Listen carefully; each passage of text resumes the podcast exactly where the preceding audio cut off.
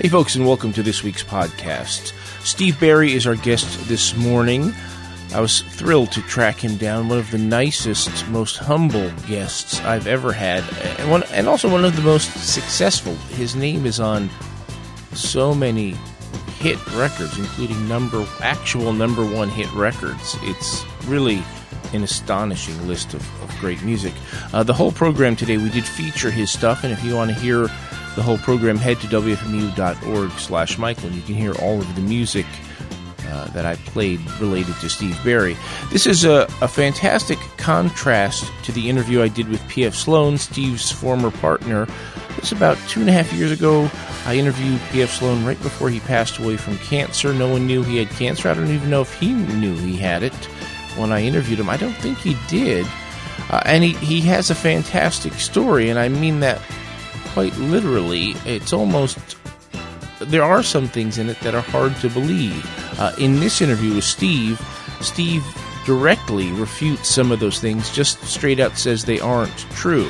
Uh, I think there's some things that uh, P F. Sloan said to me that I figured weren't true, like he talks to Beethoven all the time, but maybe he thinks he's talking to Beethoven. I, it's kind of complicated. But, you know, if you haven't heard the, my interview with P F. Sloan, go to W F M U dot org slash Michael and listen, because it's really bigger than life.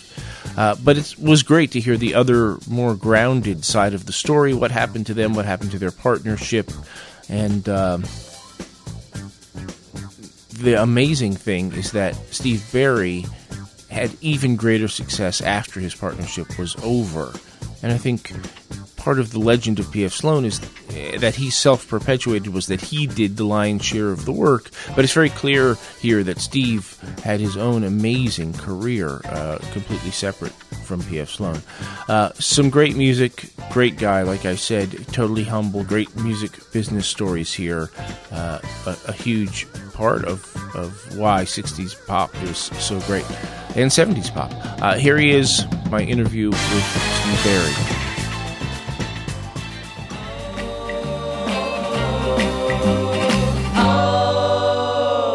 All right, there is Meet Me Tonight, Little Girl from Philip and Stephanie. You can hear uh, Steve Barri laughing in the background. I take it it's been a while since you've heard that one.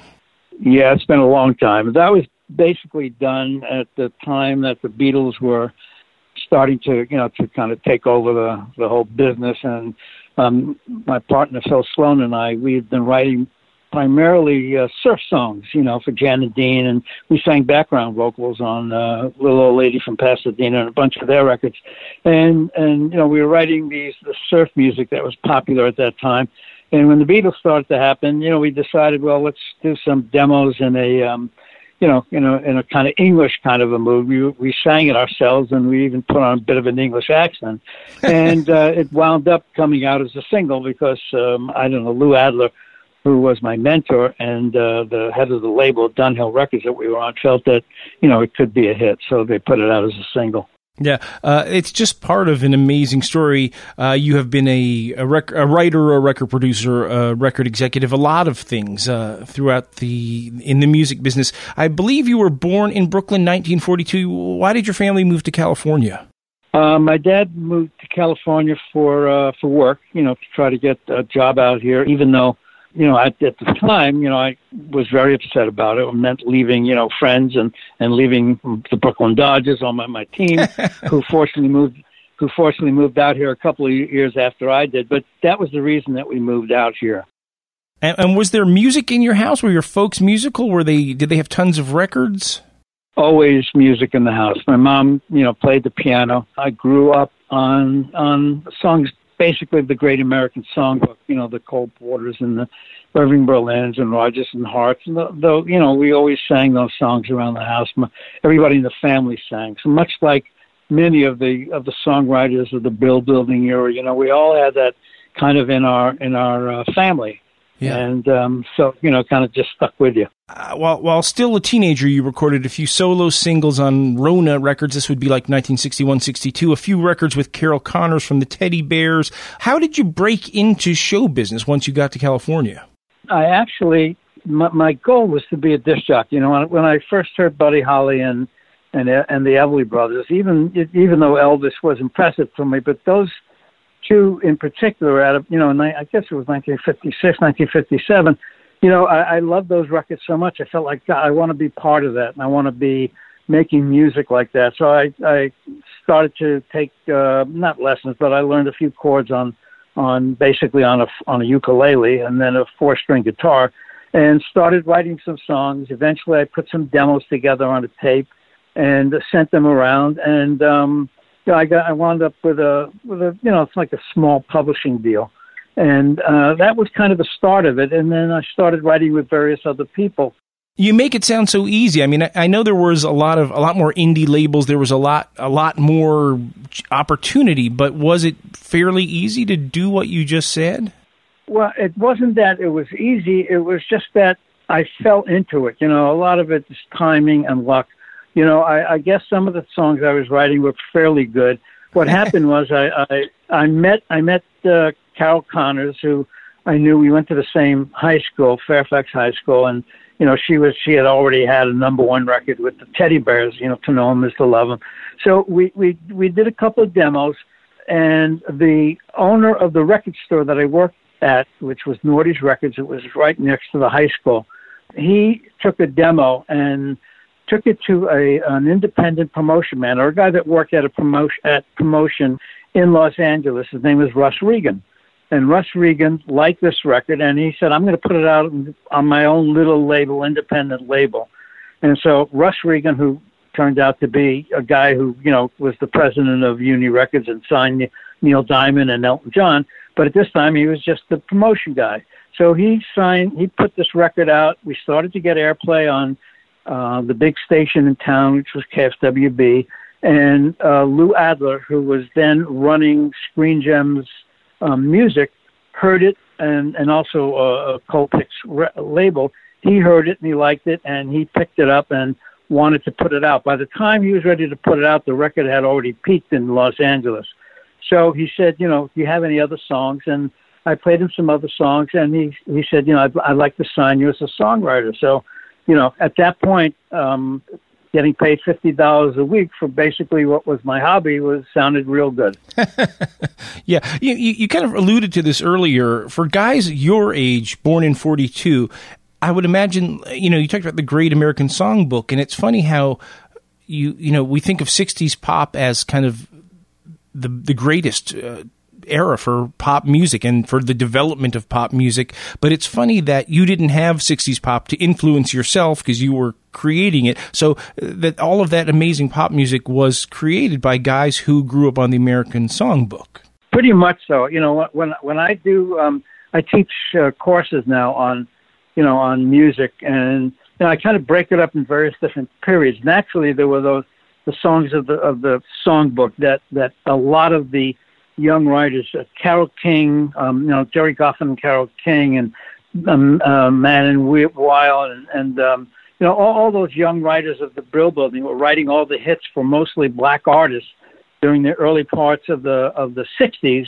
All grew up on the same kinds of music, and there was that period of, of growth, certainly from fifty-five, fifty-six up until, you know, about nineteen sixty. You had, you know, more experimental kind of R and B, the real, you know, the, the coming of age of, of of of rock and roll music.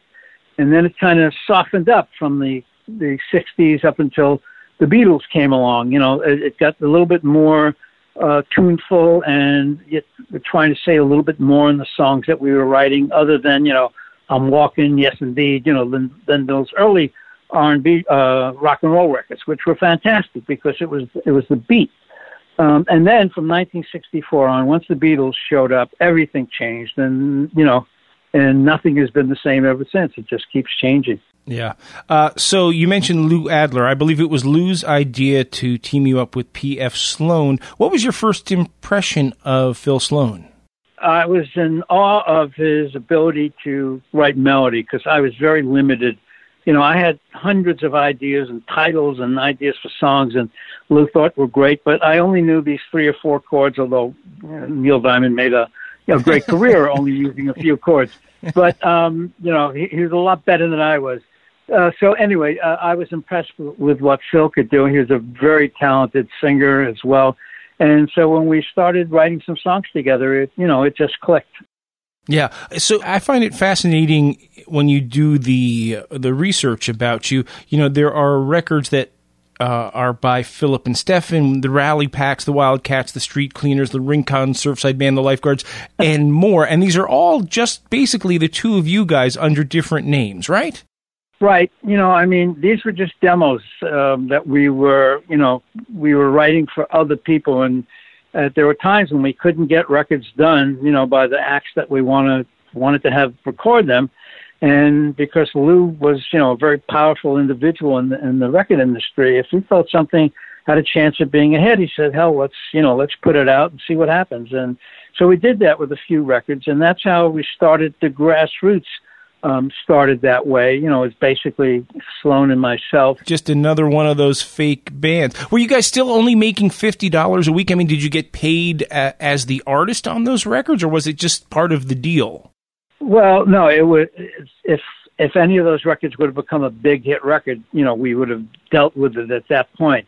At this point, we're just looking to get songs played and, and get songs on the radio. So, you know, as as each year went on, you know, we started to get a little bit more money. And then once we started to hit with, uh, you know, like Where Were You When I Needed You and, and uh, you know, and then Eve of Destruction and whatever, then it kind of all just blew up so quickly. You know, it's yeah. just that all of a sudden we were not only um, getting our advances, but we were making royalties as well. I think the biggest of those uh, sort of fake bands was the Fantastic Baggies. Uh, I, was, I looked up the Fantastic Baggies on uh, Wikipedia, and the first two sentences were something like, the Fantastic Baggies were an American surf band created by P F Sloan and Steve Barri. The group released several unsuccessful singles. And I thought, like, well, th- I love this band, and I love their records, and it's funny how it just gets reduced to these two sentences. You know, it's a, there's some fantastic yeah. records there.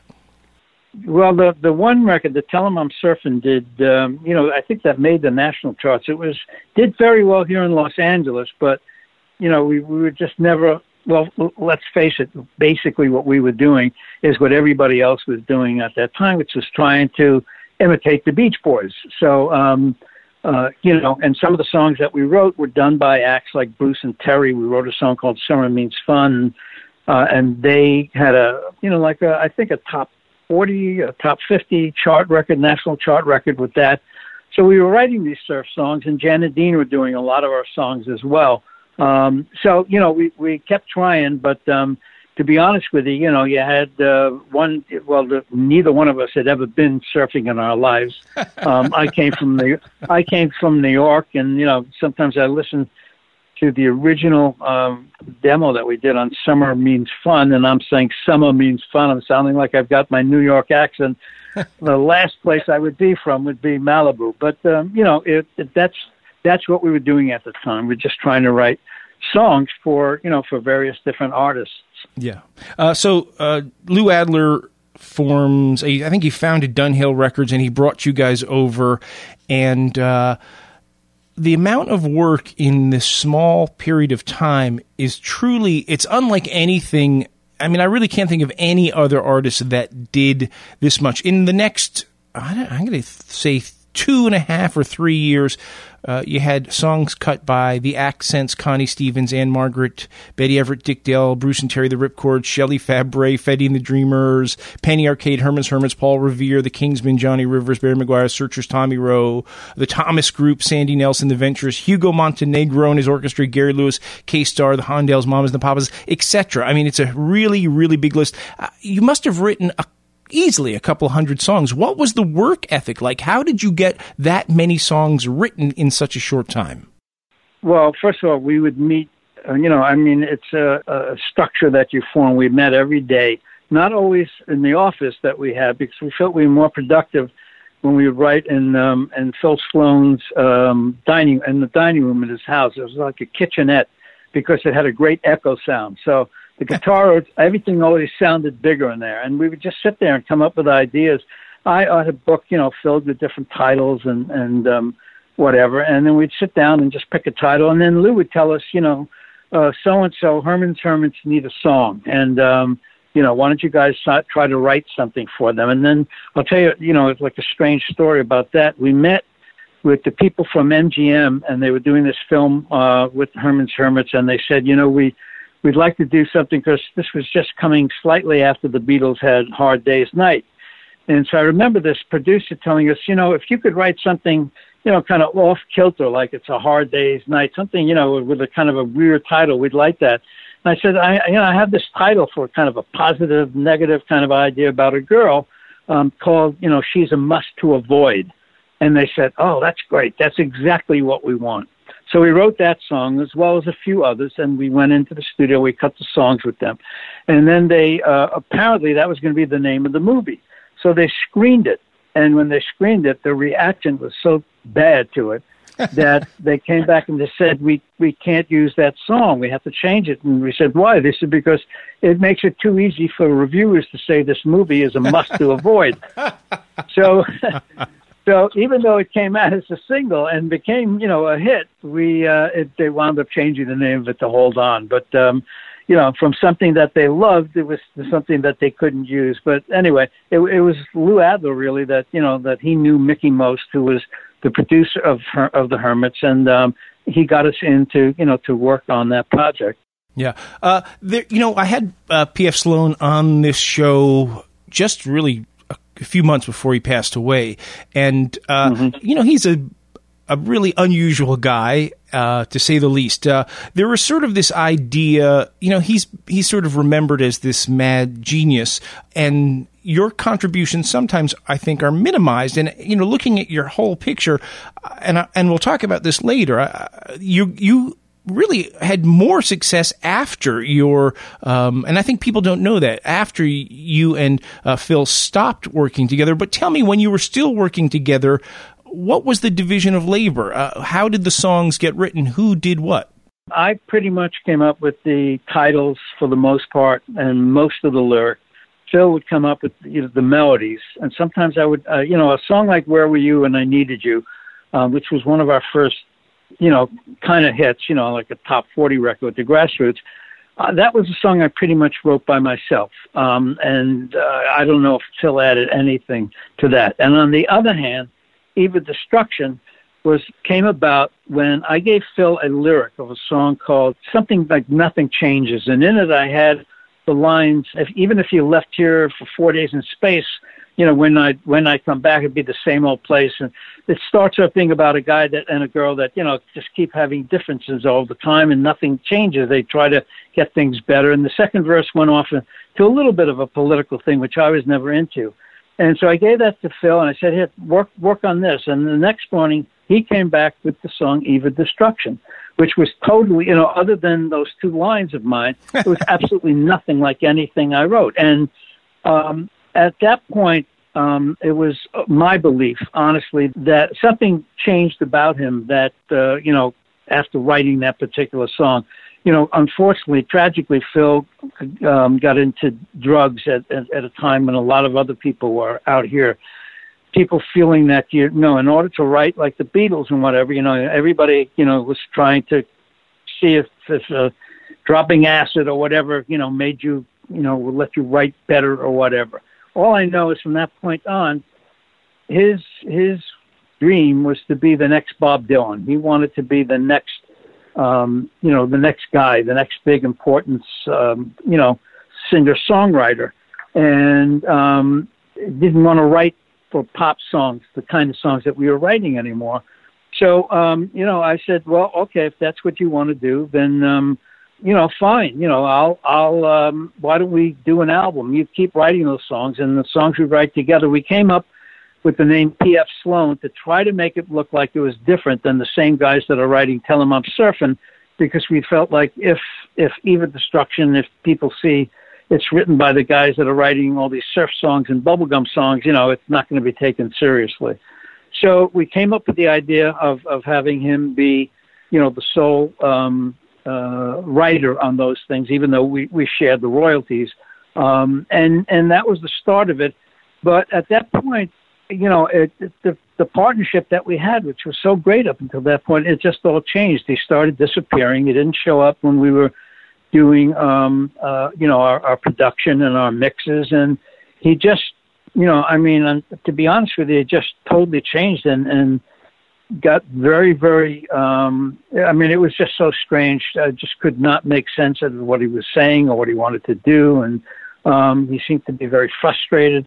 And um, so, you know, eventually he just kind of disappeared. And, um, you know, so I, I told him I was going to go in. I'll finish up the grassroots sesh, uh, sessions that we're working on. And I said, but, you know, I'll, we'll still give both of us credits. But, you know, you got to get yourself together. And, and we tried to really get him help at times. And I think at, at one point he did go in to get to get some help. But um, he changed from that point on, and he just wanted to go a different direction. And uh, my love was just making, you know, pop songs. And, and I love just making music. So I just got more into the production end of things. I couldn't write as much anymore because when um, things were changing so quickly that um, – at one point, our company became so hot when um, when the Mamas and Papas, you know, when when we signed them, and that, that story was amazing also because they, they were signed because Barry McGuire, who had recorded Eve of Destruction, brought them in to sing background on his record. And then we, we heard them, and we called Lou and said, you got to come down and, and hear these people that Barry brought in. They had been sleeping in their car all night. Um, they had no money, nothing. Couldn't even afford guitar strings. And so Lou came down, heard them, and he immediately signed them. And then, um, you know, that this was before um, Phil kind of went off uh, on his own. We were still working together at that point. So, you know, things were just changing so quickly. And then um, eventually Dunhill Records was sold to A B C Records, you know, which was a, a, the big parent company from the East Coast. And, and they were now in charge. And at that point, Lou, who, you know, like made a lot of money, decided he wanted to leave. He didn't like to work under, you know, under the umbrella of, of anybody else. So he went off to start Old Records. And he and I said, you know, just, and, you know, Lou, I, I want to go with you. I, you know, I don't want to stay here. And he said, no, he says, you're under contract. You got to stay here. But he said, but you're going to, you'll take over my job. You're going to become the, the head of A and R for the label.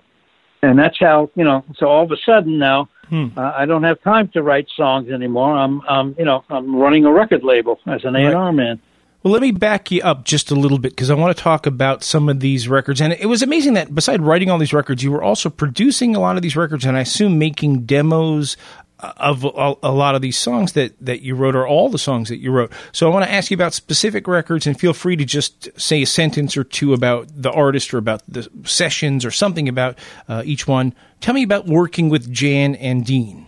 That was one of the first things we did when, when we signed with Lou because we were writing some surf songs with them and Jan, who was really a, a very brilliant, um, you know, producer, very musically gifted, except that he wasn't a great singer, and, and Dean was like, you know, pretty good, but they weren't great singers, and, and they felt that uh, they would like us to sing backgrounds, or at least Jan did. Um, so Jan just brought us into the studio. It was one of the first things we did. He was working on Little Old Lady from Pasadena at the time, and, um, you know, we, we did the backgrounds on that. So we became very friendly with them, and, um, you know, they uh, Jan liked a bunch of the songs that we did. Also, when... I don't know um, if you if you know about the uh, you know the, the, the T A M I show that in nineteen sixty-four when, when there was this big um, closed circuit television show called the T A M I Show where it was the first time I think ever that American acts played with English acts. The Rolling Stones were on the show, and um, every every the Beach Boys and uh, and um, James Brown. It was an incredible show, and we were asked to write the theme song for that movie. And so what we did was um, we, um, you know, wrote the, wrote the song, and we also sang some backgrounds on the, you know, on the um, on the show as well.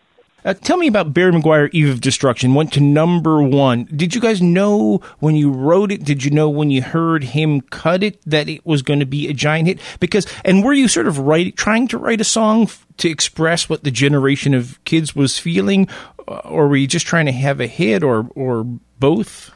Well, we, we decided, we, you know, uh, because we were, you know, like songwriters for hire, the idea was to try to write songs for, um, you know, for whoever was looking for songs. The problem was, you know, in writing those kind of songs, even though we wound up getting a lot of songs that the Turtles recorded, you know, for artists at that point, it was becoming more important for an artist because of Bob Dylan, that an artist be considered someone that, that wrote and sang their own songs, that it was, you know, this was just who they were, and this is, you know, what they were, this was what they were feeling and where they were coming from. So when Even Destruction was written, that was really Phil. You know, I got to say that was his idea, his song, and mostly his thoughts. He only took two lines of mine in that song. So um, uh, none of us at the time thought we would even be able to get it played. And so we were recording the album with Barry McGuire, and this is when Barry brought in the Mamas and Papas, and Lou started to work with them, and we were left alone to work with uh, with Barry. And we had just started really getting into the production end of things, thanks to Lou. So we're we're working on this record, and you know, we know what the A side of this record's going to be. I don't remember which one of our songs it was, but we needed a B side, and Lou said, "Why don't you do that? You know, teach Barry that Even Destruction thing, and we'll throw that on the B side of the record." So we say fine, um, and that night we run the song down for him. We already had our demo track, and he sang the the lead, reading it from the, the lines that we gave him, at times not getting it right, at times we'd be punching in, you know, uh, to get various different lines right, and, and he's looking, he's going, uh, these in the world, you know, he's he's stretching out things. And and we said, just learn it and then take it home tonight. And then tomorrow we'll come in and we'll do an actual vocal on it. And then we'll add instruments and we'll finish it up. And this is the true story now. I bring in this, this tape, the, you know, and all we had was reel-to-reel tape. The next morning I bring it into the office. I was the first one, you know, in. And Jay Lasker was the president of, of, the, of Dunhill Records at the time. Came by my office, said, "What are you playing?" I said, "That's just the thing we're doing for Barry McGuire for the B side of the record." And he said, uh, "Let me, you know, uh, let me hear it. Let me take it into my office and listen to it." Well, all I know is he takes it in. About three or four hours later, Lou Adler comes into the office, and I hear screaming and yelling and carrying on. What had happened was Jay gave the tape to one of our promotion men. The promotion man brought, he brought it over to the big number one station in town to see what they thought of it, if they would play a record, you know, protesting everything like that, you know, and, and we thought it would be a problem. And what happened was they, they put it right on the air. Unbeknownst to us, they put on this this demo. They carded it and put it on. And within an hour, it became the number one most requested record on, on the radio. We didn't even know about it until Lou came in. He said, "I just heard, you know, how did how did it get there?" I said, "I don't know. I just gave a tape to Jay Lasker." So make a long story short, without a final mix, uh, with a rough vocal, um, we learned very early that, you know, if something is right and the timing is right and whatever, you know, it could be a hit without even finishing it, because we never really finished that record. And that's that's that's the demo vocal that he put on there. I mean, you know, we barely spent any time, and we thought it was just a B-side. And before we know it, I mean, we asked this radio station, we said, you know, "It's not finished. We'll finish it and get you a finished record." And they said, "Fine, we'll, we'll you know," they said, "but don't bother. We can't stop playing this. It's getting more requests than the Beatles." So that yeah. was the beginning. That's amazing. Uh, you mentioned the Turtles. "You Baby" was probably your biggest uh, hit with them. Tell me about this this group, The Imagination, Summer in New York. It's one of those records I uh, of yours that I love. Uh, I think Bones Howe, who was a guest on this show, uh, produced the record. Is that a real band, or is that just you guys? No, that was just me. Um, Bones, Bones, Bones, uh, who, you know, was like a, not one of, also one of my mentors. Bones was an amazing uh, producer, and, you know, was an engineer for us, and, you know, taught me so much. And one day he said, "You know, why don't why don't you record something, you know, as a group?" And I said, "I don't know. Phil was always the much better singer. You know, I sound I sound too, you know, bubblegummy, I, you know, and I did have this song, you know, called Summer in New York." And he said, "I love that, you know, let's, let's record that." So, you know, that was, that was his idea. And, um, and uh, I just sang on it, and he produced it. It's a lovely record. Let's talk about Secret Agent Man Johnny Rivers. Again, it's one of these records that's been covered a billion times. You know, it's a, it, right. I, I assume that was written to order? Basically, yes. I mean, what happened was, again, thanks to Lou Adler, Lou was recording and producing Johnny Rivers. I think he was managing him at the time, and um, managed to get a situation where Johnny was going to sing the title song of this English television show. It was a big hit in England called Danger Man, and it had, it had been on the air there for a couple of years, And as a summer replacement, it was going to be here on C B S for about, I don't know, just for the summer, for whatever, for ten weeks or whatever.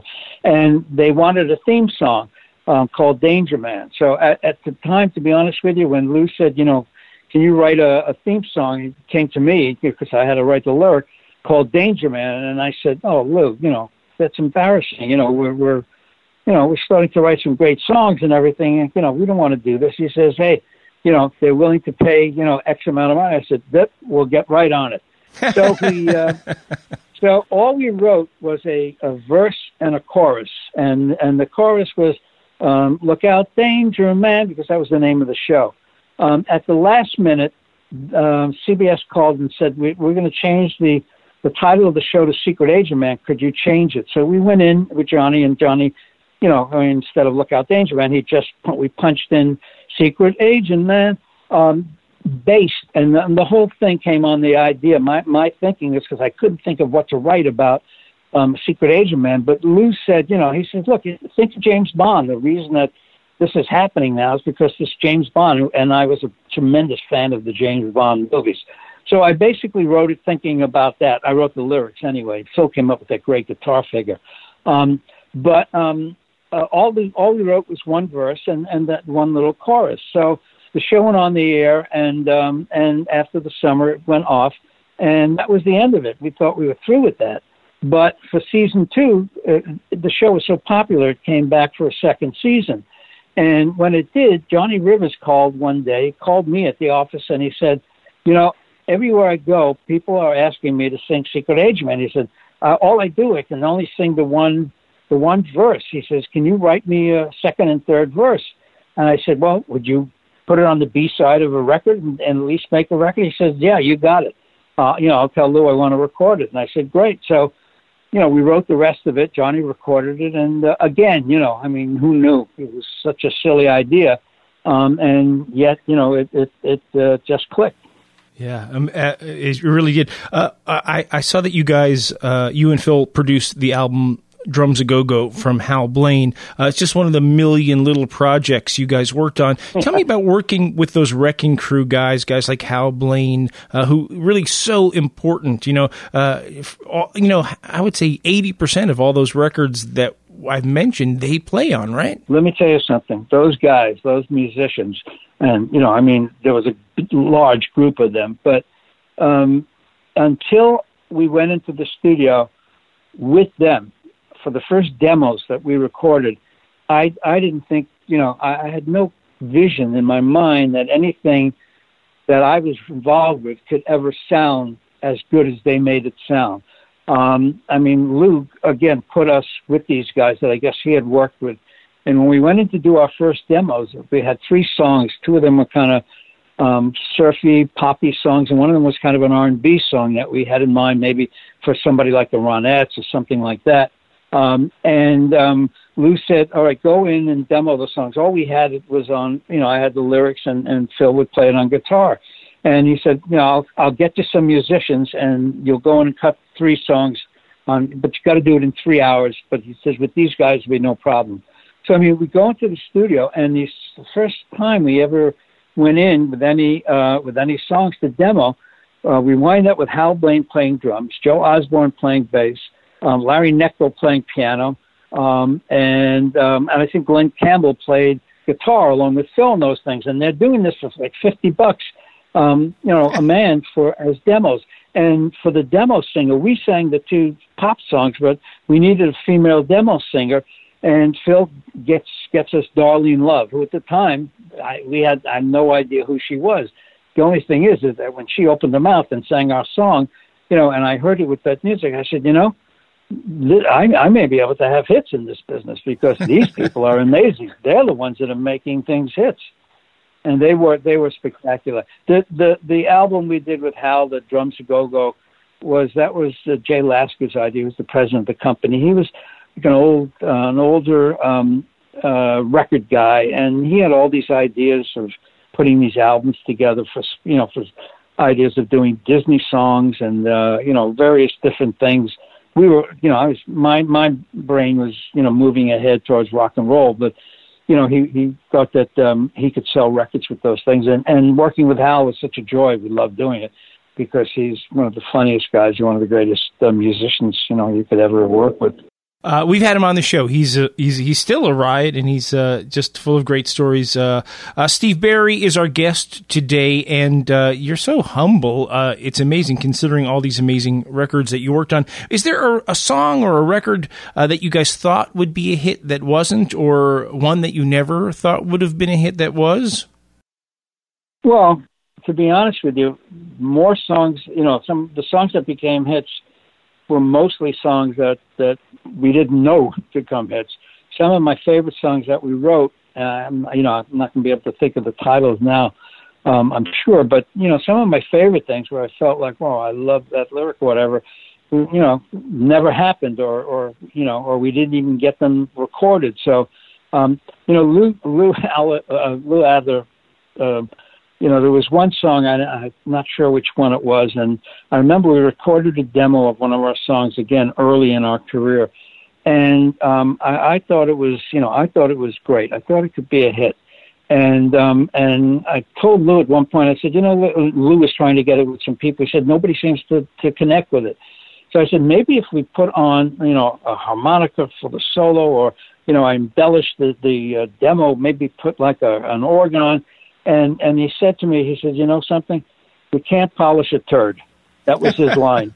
And and you know, and, and in essence, what he was saying is that the song is, is the key to everything. And if people don't relate to the song, no matter what you do around it, it's probably not going to change things. Although some records become hits because they're just so well crafted and, and sound so different, but it always came down to the song. And I and I learned that early with Evil Destruction, because I realized, wow, this is like a, you know, a half-assed demo with, you know, with a vocal not even as good as it could have been if Barry really had time to work with it. It's just that he had such a, um, you know, a, a, an urgency to his to his voice that that thing just worked.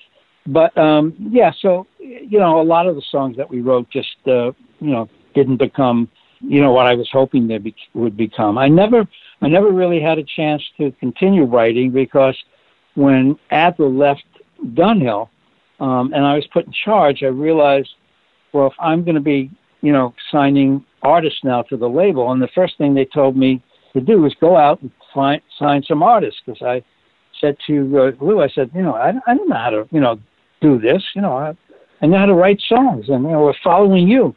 He says, go out, you know, you know, good, you know, good act when you're here. And so, uh, you know, I got lucky. The first act I saw, first two acts I signed was Steppenwolf, and, and the second one was Three Dog Night. So all of a sudden, uh, all of a sudden, you know, we're with this really, you know, hot label, and uh, you know, I'm this I'm this major A and R guy, but I can't I can't write songs and take them to these artists and say, you know, this is a great song, because, you know, I can't be promoting my own songs to people. So I figured, you know, I, I got to kind of, I got to kind of just get into the production thing. I'll, I'll find other songs and uh, work it that way. Well, let me let me ask you: in those crazy days, you're still in your early twenties when all of this, all of everything we've talked about so far has happened. What did you do with your money? I mean, did you buy a house? Did you buy sports cars? What What was your thing? Uh, n- no, I was never into that. You know, I, I mean, eventually, yes, I eventually, I, you know, I bought a house, but. You know, it wasn't, it was, so, I was so tied up in, in, in making records and so in love with what I was doing that, you know, I was almost in the studio. You know, I would have to go into the office early, and I would have to meet various people, especially when at one point when we when we took over and, and we're overseeing A B C Records, and all of a sudden now I'm dealing with, you know, with um, B B King and, and uh, some of the acts that they had, uh, Ray Charles and other acts. You know, I had to find material for all of these people and, and, and producers and whatever. Um, you know, it was just uh, it, it was just almost overbearing, but I loved what what I was doing, and, and I was having fun while I, you know while I was doing it.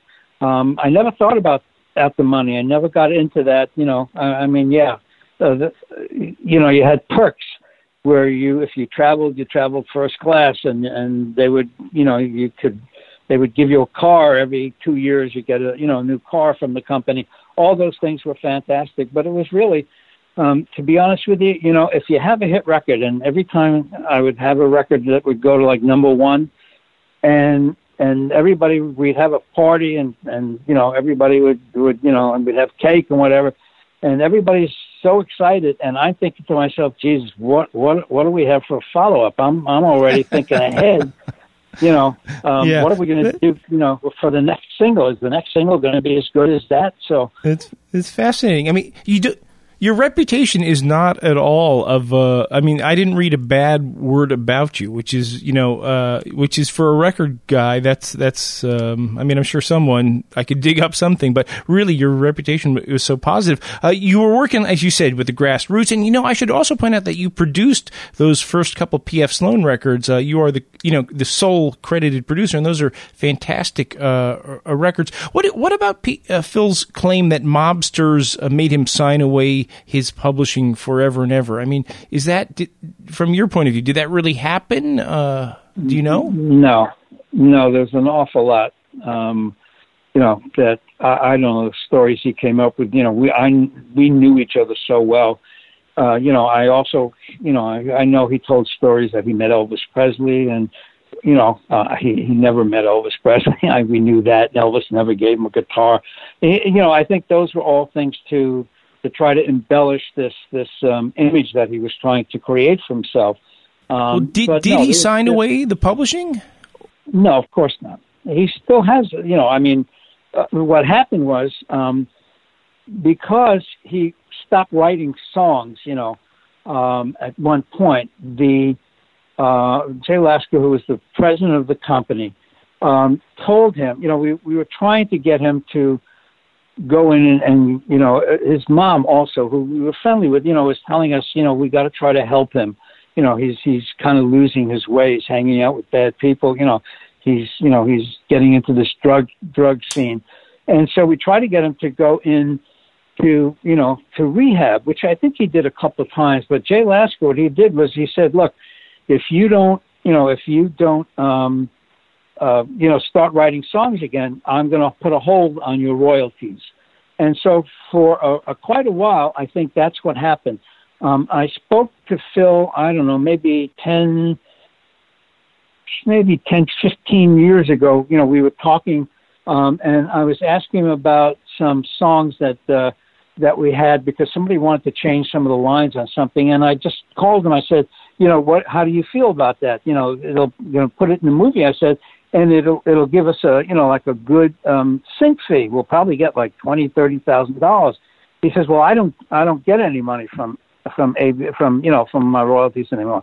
I said, that can't be. Our royalties now are, you know, it's more than it's ever been. Why why wouldn't you get royalties? He says, well, they don't give me any. Well, apparently he signed something, you know, with the company that said that, you know, um, if if he doesn't, you know. Um, continue to write, that they can hold back his royalties. So I, I actually put him in, in touch with a, an attorney, and the attorney went to A B C, and A B C, eventually he got all those back royalties. So, um, um, huh. and, and then he started to get his royalties again at the end, but there were never any mobsters or anything like that. That's silly. Although, although on the East Coast, I know that, you know, I know that there were a lot of stories, you know, within the, the uh, confines of the Brill Building, you know, where mobs, you know, mobs. Morris Levy and all those guys, yeah. More, yeah, well, Morris. I tell Morris this story all the time. Well, it's very interesting because, I mean, P F. Sloan told me, you know, on this show that uh, they showed him, you know, pictures of uh, dismembered bodies and said, this is going to be your whole family if you don't. And he said that yeah. he lived very, like a, a pauper's life because he never got this money. It's it's quite quite interesting. Part of that is true because he wasn't getting his royalties. I yeah. couldn't believe that, you know. But he uh, didn't, didn't say at the end when... he got it all back, which is such a oh, huge yes. part of the story to oh, leave out. Oh, oh, yes. He got all of his royalties. In fact, um, you know, I'm now dealing with uh, with the attorney that, you know, that takes care of his estate because, um, right. you know, we, we've got, uh, you know, quite a, quite a bit of money coming in on some of our songs. So I'll bet yeah, he, you do. He, yeah, he eventually, you know, got, got all that money. All right, let's talk about the next chapter, like you, because the next chapter is huge. Uh, you start working for A B C. Uh, one of the first things, uh, you get a number one hit producing Tommy Rowe's Dizzy, and I noticed the arrangement is by Jimmy Haskell. Tell me about arrangers uh, and how that worked. Would you give them a demo? How would it, how would they work up the arrangement? Well, When with with Tommy, first of all, when when we when um, I became the vice president of A and R for A B C Dunhill when the companies merged, Tommy was one artist I, I was fascinated with because I was a Buddy Holly freak, and to me, you know, Tommy's record of Sheila and some of those early records, he always reminded me of Buddy Holly. Yeah, and absolutely. So I thought I'd, I'd love to make some records with him, and he had this one song, Dizzy. And um, and then a couple of others. The two others that we had were the ones I thought were great. We we went into the studio, and what we would do is just go in with chord sheets, with just a, an outline, and then the musicians, it would come to life in the studio. Sometimes it would, sometimes it wouldn't. M- most of the times it would because of the great musicians we had. And so we would cut, you know, a basic rhythm track, and then we decide, you know, okay, if I do I want to add horns to this, you know, or do I want to add strings, whatever. And then I would hire um, a, uh, you know, an arranger, most of the time Jimmy Haskell, because I loved working with him. And I would just kind of, he would put a, uh, he would, we, I played the, the track and the and the vocal on there, and then he would put a, he had this little tape recorder, and I would just kind of sing along with where I felt strings should come in and kind of what they would play, and then he would just make magic from what from the terrible things I was humming, you know, and to these great strings. The, the funny thing is, is that uh, on you know on Disney, uh, I didn't, I never thought that that was. I thought it was too bubblegum, and it wasn't the one I liked. So there again, you know, uh, Tommy kept saying, you know, I think we should. That's the he said my that's the kind of record my fans like. I said okay. I said, let me get Haskell. Let me see if we can do something to make it really stand out. Um, and um, so J- Jimmy wrote those great string arrangement, and yeah. uh, you know that was probably the biggest single I ever had. I think we sold five million copies of that record.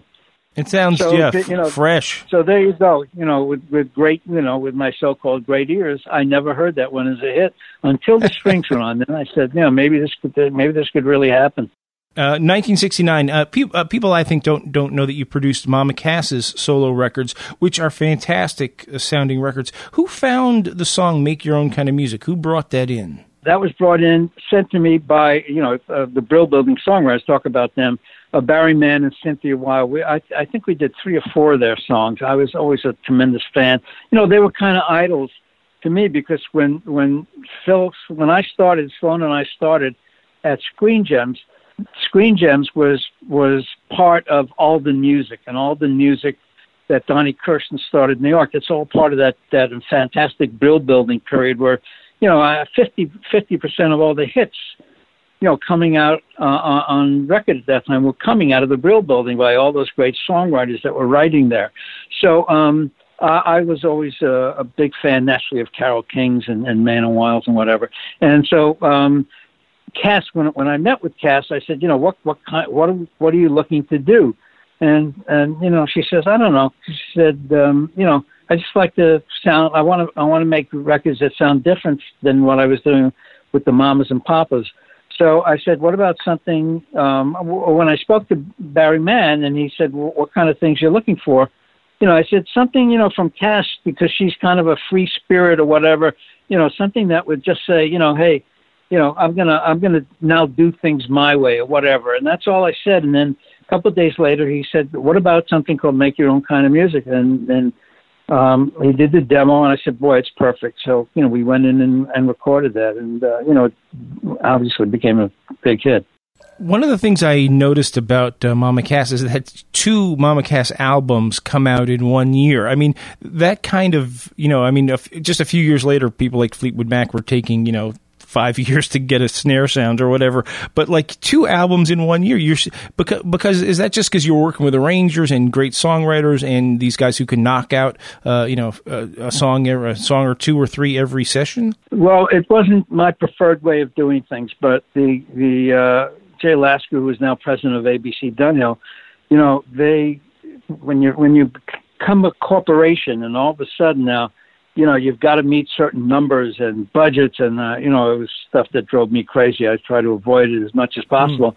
But, you know, they always wanted more records by the artists that, you know, that meant billing for them. So, it, you know, we were always pushing Steppenwolf and, and uh, Three Dog Night and whatever to, to give us more product.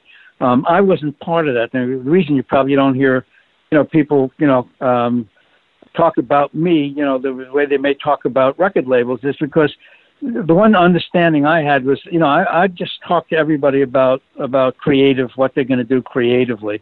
I, I never talked, I, I don't, I didn't even know what anybody's deal was or anything like that, because we had attorneys and we had people that did the budgets and everything. I was just involved creatively.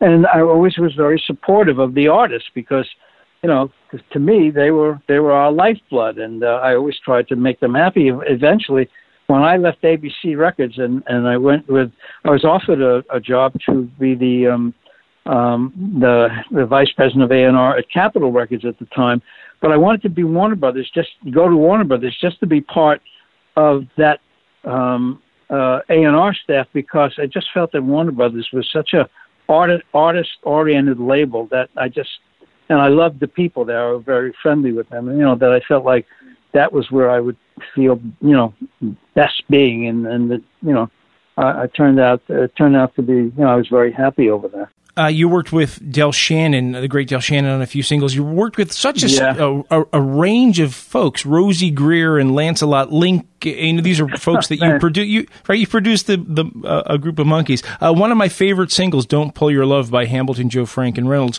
What a record that is, nineteen seventy-one, sort of one of the last few uh, Wrecking Crew records. Uh, yeah. D- I assume that's one where everybody sat in the recording studio and said, okay, this song is going to be a giant hit. Is that right?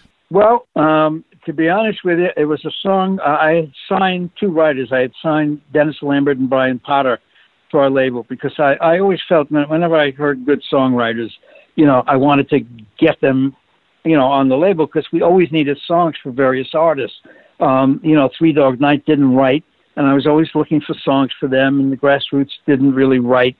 Um, a lot, and a lot of our artists didn't. So um, uh, Lambert and Potter wrote this song, and I thought it would be a, a smash for the Grassroots. They they don't remember the fact that I played it for them, and they didn't like it. And they didn't want to do it. They thought it was, you know, too bubblegummy. So I told them, I said, you know, I you know, I said I'm going to find an act to do this record. I said, this is a hit record, especially, you know, with that title, and especially, you know, um, it, it's just so catchy and so hooky. So, you know, we we uh, we found this group that we felt were real good, and we went in, uh, you know, to make that record. We put it out at the same time. I remember um, traveling with our promotion man, Barry Gross, and we went out with that and uh, and, uh, and Two Divided by Love, which was a Grassroots record at the time. Um, and we went out to all these various ra- record stations across the country. Um, he thought it'd be cool if I went out there, and we, and, you know, we tried to get both of those records on the air. We got the Grassroots record on pretty easily. It was a little bit of a fight for um, the Hamilton Show, Frank and Reynolds, but eventually, you know, the way the business was back there, where you start records in various different areas and it builds, you know, not like it is today. Um, and it started wherever it got played, it just took off immediately. Yeah, it's such a great record. It's one of those records that still gets played a lot. You know, when people think of the classic seventies records, it's funny, there were records that were bigger hits that you don't hear anymore, but for some reason that's one of those records that you still hear yeah. uh, all the time. So you, you the, the, it's funny how the Grassroots went from being a fake group to actually becoming a real group, and uh, you produ- they had some huge hits. I mean, they dominated, like Midnight Confession, and Sooner or Later, we heard I Get So Excited earlier. Uh, those were just, again, you you do sort of have this knack for slightly bubblegummy, super sticky pop hook records. Uh, the Four Tops, Ain't No Woman Like the One I Got, you co-produced. Bo Donaldson, The Haywoods, Billy Don't Be a Hero, nineteen seventy-four, you produced. Right. That was a huge record. I mean, I was ten years old when that came out. That was a giant, giant record. Uh, people don't know you produced Kinky Friedman. Uh, and then you had these three huge hit records. I think they were... Uh, you had Welcome Back by John Sebastian. You co-produced it. It was number one. You had the theme from SWAT. Uh, you co-produced with Michael O'Martin, uh, number one, and top five, the Happy Days song by Pratt and McLane. Those yeah. are three. Those are three giant hit records. I mean, that's crazy. You know, you, you, you, you, you like the chapters of your career are just going on and on. Yeah. Well, you know, th- things happen. like that. You know, I'll tell you the quick story of uh, of the um, theme from SWAT again. You know, now this was a record. You know, my my young son at the time had a friend, and they would play. They watched the television show SWAT, and they loved it. And they would go around running around, you know, bang bang, and then they would da da da da da da da. They they loved that theme. And so one day, my son said, "You know, they did. You know, can you get me buy, get me that record?" And I said, uh, all right, I know Barry DeVorson who wrote it. You know, let me see. I'll, I'll call him.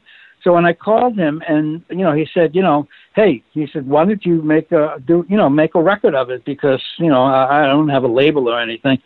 So um, I was I was about to leave A B C. And so at the end of the session, we just did an arrangement on it real quickly. And, um, you know, it, it came out great with great musicians, Jay Graydon and, and O'Mardian and, you know, all, all these great musicians. And uh, so um, I, I did the track on it, and um, everybody liked it so much, they said, you know, why don't you finish it up, put some strings and horns on it. So we did that, and um, the the record really started in the dance clubs. So we did a disco version, you know, a stretched out, you know, five, six, seven-minute version of it. And it started to really explode in the clubs. And because all of a sudden that thing became a hit, you know, everybody in the business that had a television show started calling me to record, you know, their songs. The first, the first person was when I when I, I made my move to Warner Brothers. Um, you know, I had met with John Sebastian, who I loved, and uh, you know, was thrilled to work with him. And so he had told me, he'd, you know, written a song for this new Welcome Back Kotter show, and um, and you know, would I put, you know, can I make it uh, into a record? He had already laid out the foundation of that, so. All I did was kind of produce it as a record and stretch it out. But, yeah, that became a hit. And then then they came to us. Uh, I got a call from Gary Marshall, who, I, you know, I, I didn't want to do any more of those things because I was wanting to get into, you know, producing more folk rock kinds of things and, and more, you know, important kind of album kind of artists. But, you know, Gary Marshall was just, you know, I couldn't resist him. So so we made a record of uh, of that, and that became a hit as well. Those are the first couple of things that we did at, uh, uh, you know, at Warner Brothers Records. And then Alan O'Day, who uh, was, a, you know, who I knew because he was somebody that was always pitching me songs, came to me with this song called Undercover Angel. And I, I said, geez, you know, that's a smash idea. So I wound up, you know, producing that record for him. Also number one hit, uh, nineteen seventy-seven. And that's a lot of number one hits. I mean, do you, th- do you think you get respected as, I mean, you know, you, you've, you've had a hand in so many hit records. And like I said earlier, it's absolutely true that you had more success uh, after P F. Sloan than, than with P F. Sloan. Don't you think that's true? Oh, yeah, there's no question about it because, you know, that, that only lasted a couple of years. Yeah. I, you know, to this, to this day, uh, you know, to be honest with you, I always... Um, you know, wonder what it would have been like had he just, you know, kept on the straight, you know, uh, and, and narrow the way we were, and, and we kept writing for other people. I think we would have written more hits because I think we were getting better and better at it. Yeah. Um, you know, my dream was to be the next Goffin and King or the next Mann and Weil. And, uh, you know, Phil's dream apparently was to be the next Bob Dylan or the next John Lennon.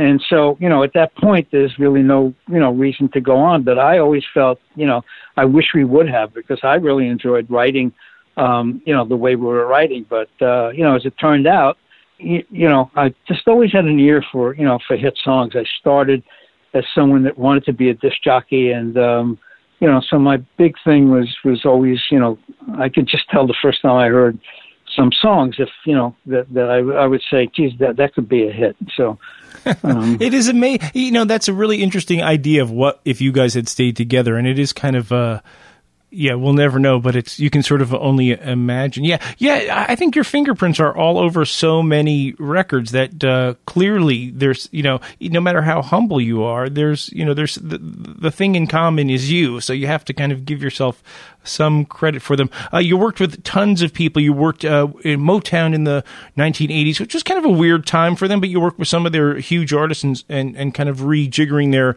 uh, their back catalog. You did some... Um, In nineteen eighty-nine, you had a top ten single with Animotion. You did more producing, some management. Uh, and then now you said you're, you're teaching, and I guess uh, during all this, you managed to raise a family. Is that right?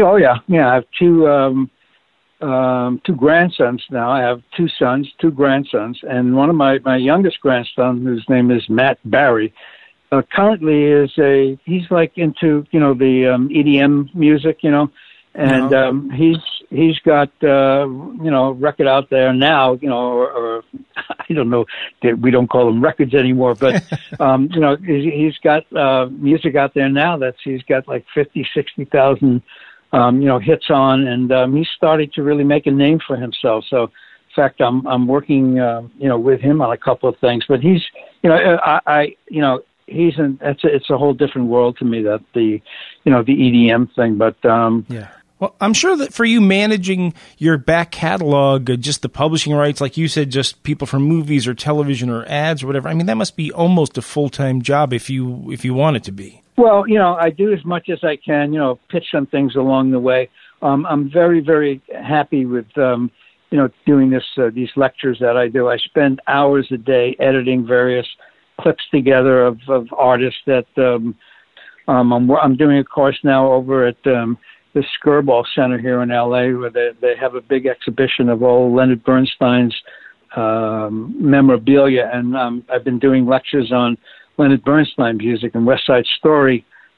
I'm drawing like huge crowds for these things. So people, you know, seem to be into it. And I, I grew up, um, you know, uh, a Broadway baby. I grew up in New York and seeing a lot of Broadway shows. So I know that music very well. And I do courses on the, on the Great American Songbook. And that's been fun. And I really enjoy, you know, just uh, talking about the music, all the great music that, uh, you know, that I grew up with. Well, Steve Barri, it's this has been so fun. I mean, this just every great song has a great story behind it, and there's so many uh, great songs connected to you. Uh, thanks for taking a minute uh, to visit with us. How about we hear Summer in New York, since it is summer in New York right now? Yes. How, Anything um, I need to know? Any um, more do we need to know about this record? No, other than it was my reflections of, of what it was like for the summers that I did spend there, and, um, and uh, you know, Bones Howell's production on it, which I thought was real good. My singing, not so good, but whatever. uh, I love this record. Well, uh, thanks so much for visiting us, and uh, and thanks for, for all the great records. Sure. Okay, well, thank you.